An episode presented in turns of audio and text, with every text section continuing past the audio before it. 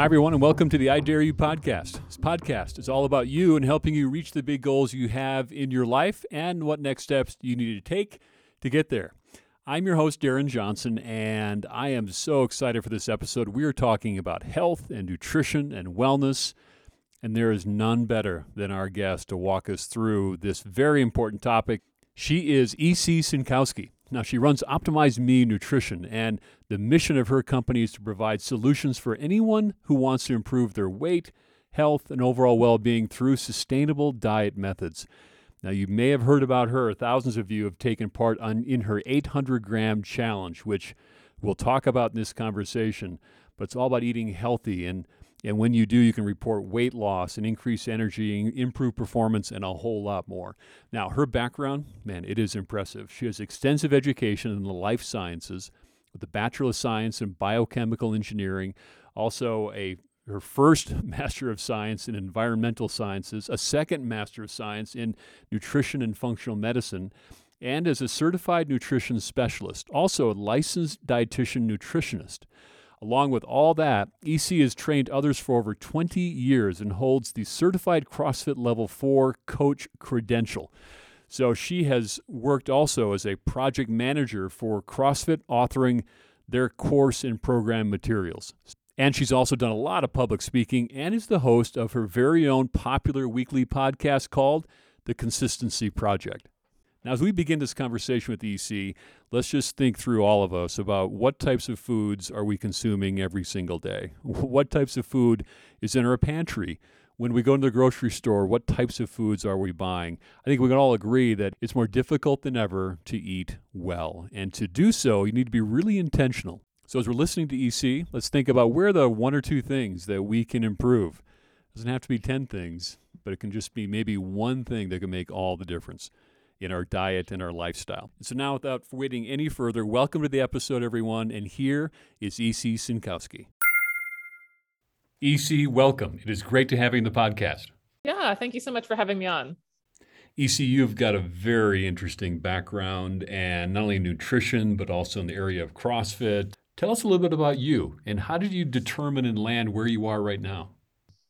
Well, you kind of gave my current credentials. So I, I am a licensed dietitian nutritionist. I do run my current company, but I, I would say my background looks a little bit more like a Jackson Pollock painting than a clear linear shot. Um, so I did work in environmental consulting for years after my ba- bachelor's in biochem engineering and a first master's that was more focused in environmental science. And then that segued into a career with uh, CrossFit Corporate for many years, designing and implementing their program. So that's obviously where kind of nutrition became a little bit more on the professional side, besides just my own interest. And that's also where I started my master's in nutrition, my second master's, because I had to do some continuing education requirements that we had uh, for staff. And I was like, well, this is interesting. It kind of dovetails well, let's do it. So that ultimately then became, you know, what I wanted to do, and, and led to my resignation there and then me starting my own company. So kind of a few twists and turns, but it sounds like many people have that. Whoa, that is a big step. I mean, you're starting your own company, and and that's that's really a crossroads for you. Yeah. Um, you know, my time at CrossFit was great. I was there during some of the exponential growth time. I actually started with CrossFit in various capacities back in two thousand six. So I was there for all of this organic growth. And then I got brought on full time during some of its exponential growth. And it was just great in the sense of so many different things happening all the time, and being at a smaller startup, uh, you learn a lot of different things and wear many hats. But by the time at the end of my tenure, I just knew I needed a new challenge and change professionally. It had gotten a little bit too steady state. So Com- combined with doing the master's in nutrition and liking the topic a lot, I, I was like, oh, this is it. Let me do it. Now, in full disclosure, I actually started my nutrition company with a business model that I decided I didn't want to do. So there was a little bit of oopsie there to then get back on course to what I'm doing now with it. Yeah. You know, there may be a lot of people listening. In fact, I know there are, that are thinking about making that career change. They've done really, really well in their vocation, but they may be thinking about doing something different, either full-time or uh, on the side. What did you learn through it, E C? Yeah, I mean, you know, there was a period of time after I started my business and realized this isn't for me, because I was trying to do one-on-one con- um, coaching and some functional medicine stuff. And I was like, oh my God, th- this isn't it. And so I then started applying to a whole bunch of different jobs because I had, you know, background in other things, operations, product, of course, engineering. and I applied for probably two hundred jobs or something like that, you know, and, and nothing was taking. And I guess you could say I was a slow learner, but I think it's kind of just recognizing, okay, this is what I want to do. Don't try to, uh, don't try to, you know, say that's not what you want to do. If you truly know, like, I want to be in nutrition, you just haven't figured out the right model or the right fit. You have to kind of keep working, not, not give it up entirely. I think that's great advice. You know, it's easy to do, isn't it? When we think about what's next for us, and we can let these limiting beliefs stop us from taking those next steps. Totally. Someone else said this to me and I really liked it. When you're an entrepreneur or business owner, it's kind of like living like a li- with a lion, in that the threat is always there, that your end is near, but eventually you kind of get used to it. And so there's many times along the way, and I, I still have days where I'm like, why am I doing this again? Now, those days are much less than they were, let's say, four years ago. Um, but certainly, yeah, there's there's always moments of like, is this really what I'm supposed to be doing? You know, I didn't have any transformational experience with nutrition. You know, a lot of people who start their own company or something that they're truly passionate about, it's because they, it transformed their life. It, it really didn't for me. It, it wasn't something that, yes, I've changed my nutrition over year, the years, and it's gotten more in line with what I think is effective for sure. But I didn't have this thing of like, I prevented some disease or I lost a lot of weight or anything like that. Like, it just wasn't an issue for me, but I really do love the challenge of making the complex simple. Um, that's been a, that's been something throughout my careers, that from even environmental consulting through some of my roles at CrossFit, how, how can we translate the science into very simple, effective things for people to do? Like, I love the science, but what do we have to do in practice to really create change, noticeable clinical change? And so I think nutrition um, has plenty of places that you can work on trying to simplify that for people. Well, I love your approach on simplification. I think it's really needed. I have to tell you, for me, and maybe for those listening too, it can get really, really confusing out there as far as what to eat and what to, you know, what's the latest diet and the fad, and it, it's everywhere. And it seems like on the internet, there's always a different philosophy on what to do. So I, I'm confused. And is it just me? Yeah, I mean, there's kind of a two-part answer. You know, I'm sure we'll talk about the eight hundred gram challenge. If somebody just wants to get started on something, there's a very simple diet approach that I just recommend people add fruits and vegetables, and then we can go from there. But the longer answer to end the confusion, I think, really comes down to people have to understand principles, not methods. And this is actually was the basis of a talk I did for Ignite Boulder, which is kind of a a geeky type of short talk. They're about five minutes with the self-advancing slides. But I stole it from a quote um, from Emerson, but it's basically, there's so many different methods out there. Methods in this case would be the diets, low carb, low fat, Mediterranean, paleo, keto, carnivore, you name it. Those are the methods. But when you do one of those diets and you experience a favorable change, what is the underlying principle for why that occurred? And so I came up with ten principles of nutrition to outline what's really going on on the physiological and even a psychological level that are controlling our outcomes. And so we first need to understand principles, because then you can select successfully select your own method. Once I understand that calories matter, and that macronutrients control my body composition, and that I need all of the micronutrients for health, and that it doesn't matter when I eat during the day, all of these principles, none of them actually mention a single food to eat. They're more of a conceptual theory. And once you understand that roadmap, hopefully that's the whole of my, my intent with my masterclass, is that people then can select what works for them. Instead of sort of this wild jumping around from, like I said, keto to paleo or whatever it is, you're not understanding how those diets are actually more similar than different when they are um, effective for the individual. So it feels like, though, that through it all, regardless of whatever we're talking about, consistency is a really fundamental point. Yeah, it is. Principle seven is sustainability is the most important factor for diet selection. Um, you know, we need somebody to be able to stick to their nutrition in the long term to see any significant results. I mean, great if you lose ten pounds for some upcoming event, but if you just put it right back on, you know, the month later, what did we really do? It's sort of just a wash in terms of your health and even performance. And so we want to make sure that we have these changes in the long term. And so a big part of how I try to approach nutrition for people is I try to scale it in a consistent way, a sustainable way, and therefore a consistent way, so that we can actually get long-term changes. Okay. With all that being said, then, what, what do you think, in your own experience, what gets in people's way? What gets in our own way from really making a sustainable change, uh, changes in our life? Yeah. And all of this stuff is true for me too. So I, I don't like to pretend that I'm just observing all these other people who don't know how to do it.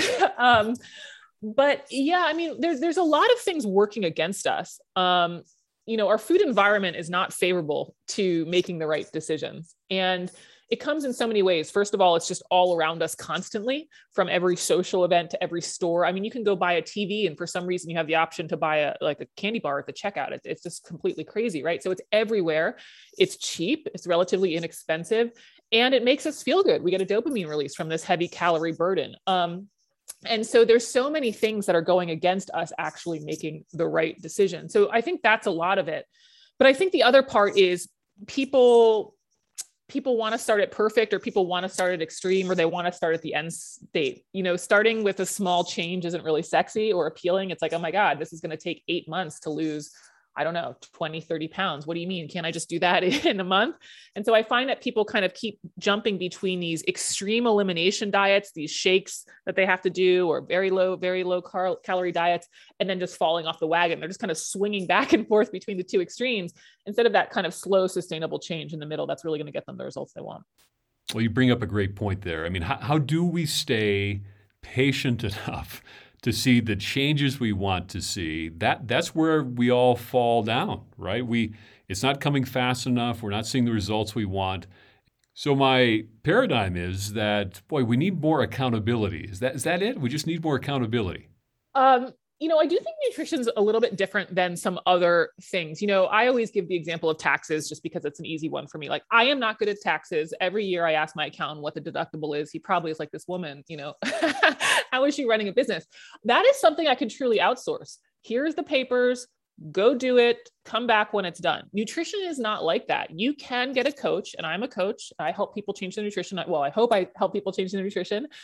And that can help kind of provide some motivation, but nutrition is constant in our lives. We have to do it. And it's, a, it's at least, you know, three meals a day. And like I said, our food environment's around us all the time.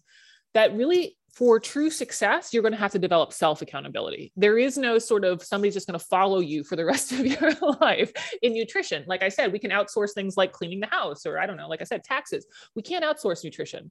And so I think a lot of times people are continually looking for external accountability. And like I said, certainly there are some time for some coaches, or maybe restart the uh, process a little bit, give a little bit of motivation. But ultimately, there is some point of just wanting external accountability that really is subcontracting out your responsibility. And so we have to have people realize that about nutrition, that ultimately, because of this constant presence in our life, it is up to them. Well, you see, I've heard a lot about the eight hundred gram challenge. I've got a lot of friends who are telling me about it. It's everywhere. What is the eight hundred gram challenge, and how does it fit into your overall approach on nutrition? So the principles are kind of the why, and then all of these different methods, like I mentioned, these different diets, are the how. Like, okay, great, calories matter. What what the heck do I do in the kitchen on Monday morning, right? And so my eight hundred gram challenge is kind of the first step for people to apply the principles, and it's to eat eight hundred grams by weight of fruits and vegetables of their choice a day. And then they continue to eat whatever else they want. So, you know, they have their protein foods, their wine, dark chocolate, whatever it is, but they have these eight hundred grams of fruits and vegetables. And the whole idea, well, there's a bunch of different themes to it, but of course, that's a healthy daily dose of fruits and veggies. And it tends to then also help bring quantity in line, because we tend to push out these calorically dense processed goodies we love by, you know, filling up on these low calorie fruits and veggies that are good for us. But I, I wanted something that, you know, I'm not the first person to recommend fruits and vegetables. You know, there's plenty of other people that have been saying this for years. So this isn't really rocket science. What's different about the eight hundred gram challenge is I allow a lot of flexibility and autonomy from the user. You know, when you go to the U S D A and you look at their fruit and vegetable recommendations, they've got six different categories. And in each category, every week, you need to add up to a different amount. So you have to know, you know, is corn a starchy vegetable, or does it fall in the other category? And it's right. just like, I like what they're trying to do. They're trying to encourage diversity of choices, but you know, it's so removed from what anybody is doing on a daily basis in the kitchen. So it's like, let's not worry about that. Let's understand that across time, people are going to start making different selections, because they don't want to eat just watermelon every day, and um, just encourage diversity and have this sort of metric to hit every day that allows some of the user preferences, but also helps them get this healthy dose of fruits and veggies. Okay, I'm going to speak on behalf, E C, of the thousands listening. Uh, they've got this objection, and it's it's I'll own it. It's mine as well. Sounds good, but I travel a lot. I'm really busy, and because I'm traveling, I just I just can't make this thing work. So coach me. You would say what to me? I would say that's baloney, because I travel, well, maybe not in the last pandemic years, but I've traveled a lot as well. And airports have really come a long way. It's, it's hard not to be able to find a banana and apples and oranges if you look to it. And so this was some of the flexibility about the eight hundred gram challenge is, you know, people have this idea that every day has to be all this um, locally sourced kale and, you know, homegrown cabbage or something like that. When in the reality is having a couple bananas at the airport instead of the Cinnabon or whatever else it is, is a much better decision and very healthy. So maybe you aren't going to have this perfectly diverse amount of, you know, all these different fruits and vegetables your travel day, but you certainly can do it. There's plenty of options. Um, I would say the only travel that gets a little bit hairy or is either long haul, like across the U S sometimes that, that gets a little tough, but airports are pretty easy, or long haul flights. You know, if you're eighteen hours, there's only so much food you can bring with you. Right. So um, you're subject to kind of what's there and what's in the airport sometimes uh, internationally. So here's another objection, eight hundred grams, uh, confusing, right? When out and about or in the kitchen, how do I know what eight hundred grams is? Yeah. So I do recommend that people weigh it, um, just a home scale. There, there is something, you know, we can weigh food for other information later if we progress past the eight hundred gram challenge. So literally, you know, you peel the orange, you put on the scale, you see it's two hundred grams, and then you add it towards your total that day. Um, that also helps with estimating on the road. You know, I'm, I'm pretty good at estimating because I've done that so much. So when people are get a little confused, how would I do this at the restaurant without bringing the scale? Well, we do it by practicing at home, and then you end up being pretty accurate. That being said, I am, I am real. I know that not everyone is going to do that. And so the way to estimate the eight hundred gram challenge is an adult closed fist is about one cup. And so eight hundred wow. grams ends up being about six cups. So if you kind of think I need six fists a day of things, the one exception is leafy greens. They, they are too light to really be the same amount of weight of other things. And so you just add those in as whatever, but kind of six fists a day of other things, as many leafy greens as you want, and you'll get to eight hundred grams. All right. So what have you seen then, E C, and overall sustainable behavior change and also lifestyle change? Uh, what have you seen with the people you're working with? Yeah. So that, you know, the eight hundred gram challenge has the ability to affect a bunch of principles. We can change calories, which is principle one. We can change macros, principle two. We can change quality, principle four. Anyway, but going on the sustainability route, that is something that I, you know, to be honest, I know I designed it that way, but it's actually been some of the most positive feedback I've gotten, that it really flips the script on dieting, right? Because every time you think about a diet, the first thing people think about is, what do I have to give up? Exactly. And so in this case, we're saying, no, you don't have to give up anything. You just pick the fruits and veggies you want, make sure you hit that total, and continue to eat whatever else you want. Now, it's not fail safe if you continue to have a pint of ice cream every night on top of the eight hundred gram challenge, because that's allowed. You probably won't see the weight results that you want, but most people find that That, you know, it's just so freeing to think about what's adding and then still have some ice cream, but kind of they end up reaching for fruits and veggie choices a little bit more. And that's how they positively progress, and, and especially um, weight goals, but also performance and health. So E C, how do we get more involved? If, if we're listening to this and we're thinking, you know what, this is something I could really implement in my life. It's also a philosophy I really want to get my arms around and be part of. How do we get more involved with the eight hundred gram challenge? Sure. Well, I do have plenty of free info on my website and my social media. Um, the concept is free to use. It's, it's just a registered trademark for marketing purposes or for people to use in commerce.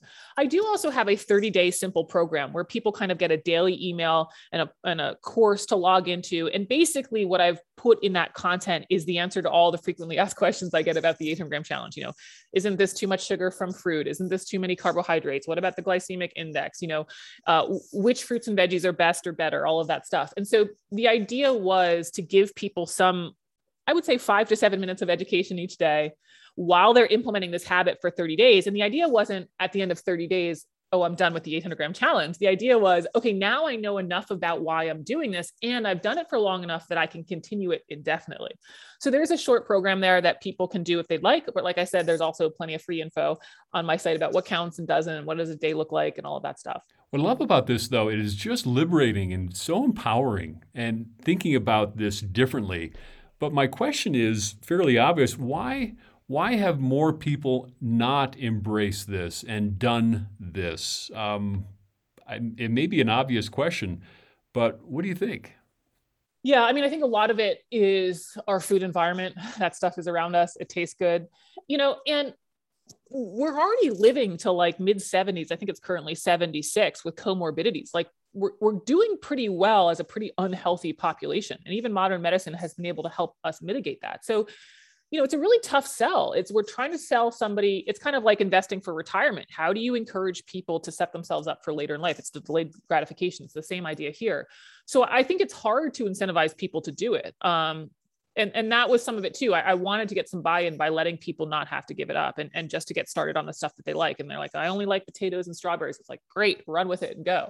Because we have so many other competing forces out there that are going against people to make the wrong decision. Um, and even just the logistics and busyness of life. And so I think that's a lot of what's, I can't think of anything that's really, really helping people go in the right direction as, compared to all of the things that are going in the wrong direction. Let's talk about some of the, the macro trends we're seeing and societal trends, uh, healthcare around chronic disease and life expectancy. And how can this notion of diet and lifestyle, I mean, how, how can that really help change the trajectory? What do you think? Yeah, I mean, the good news is I think w- we can do it relatively simple. Like, I don't think the eight hundred gram challenge is perfect. We certainly can make also your diet more complicated with more steps beyond that. But I mean, not smoking, losing excess weight, eating fruits and vegetables, sleeping enough, exercise. I mean, these are the things, you know, that are on every single government website, U S D A, N I H, C D C, what, what they recommend for diet and lifestyle.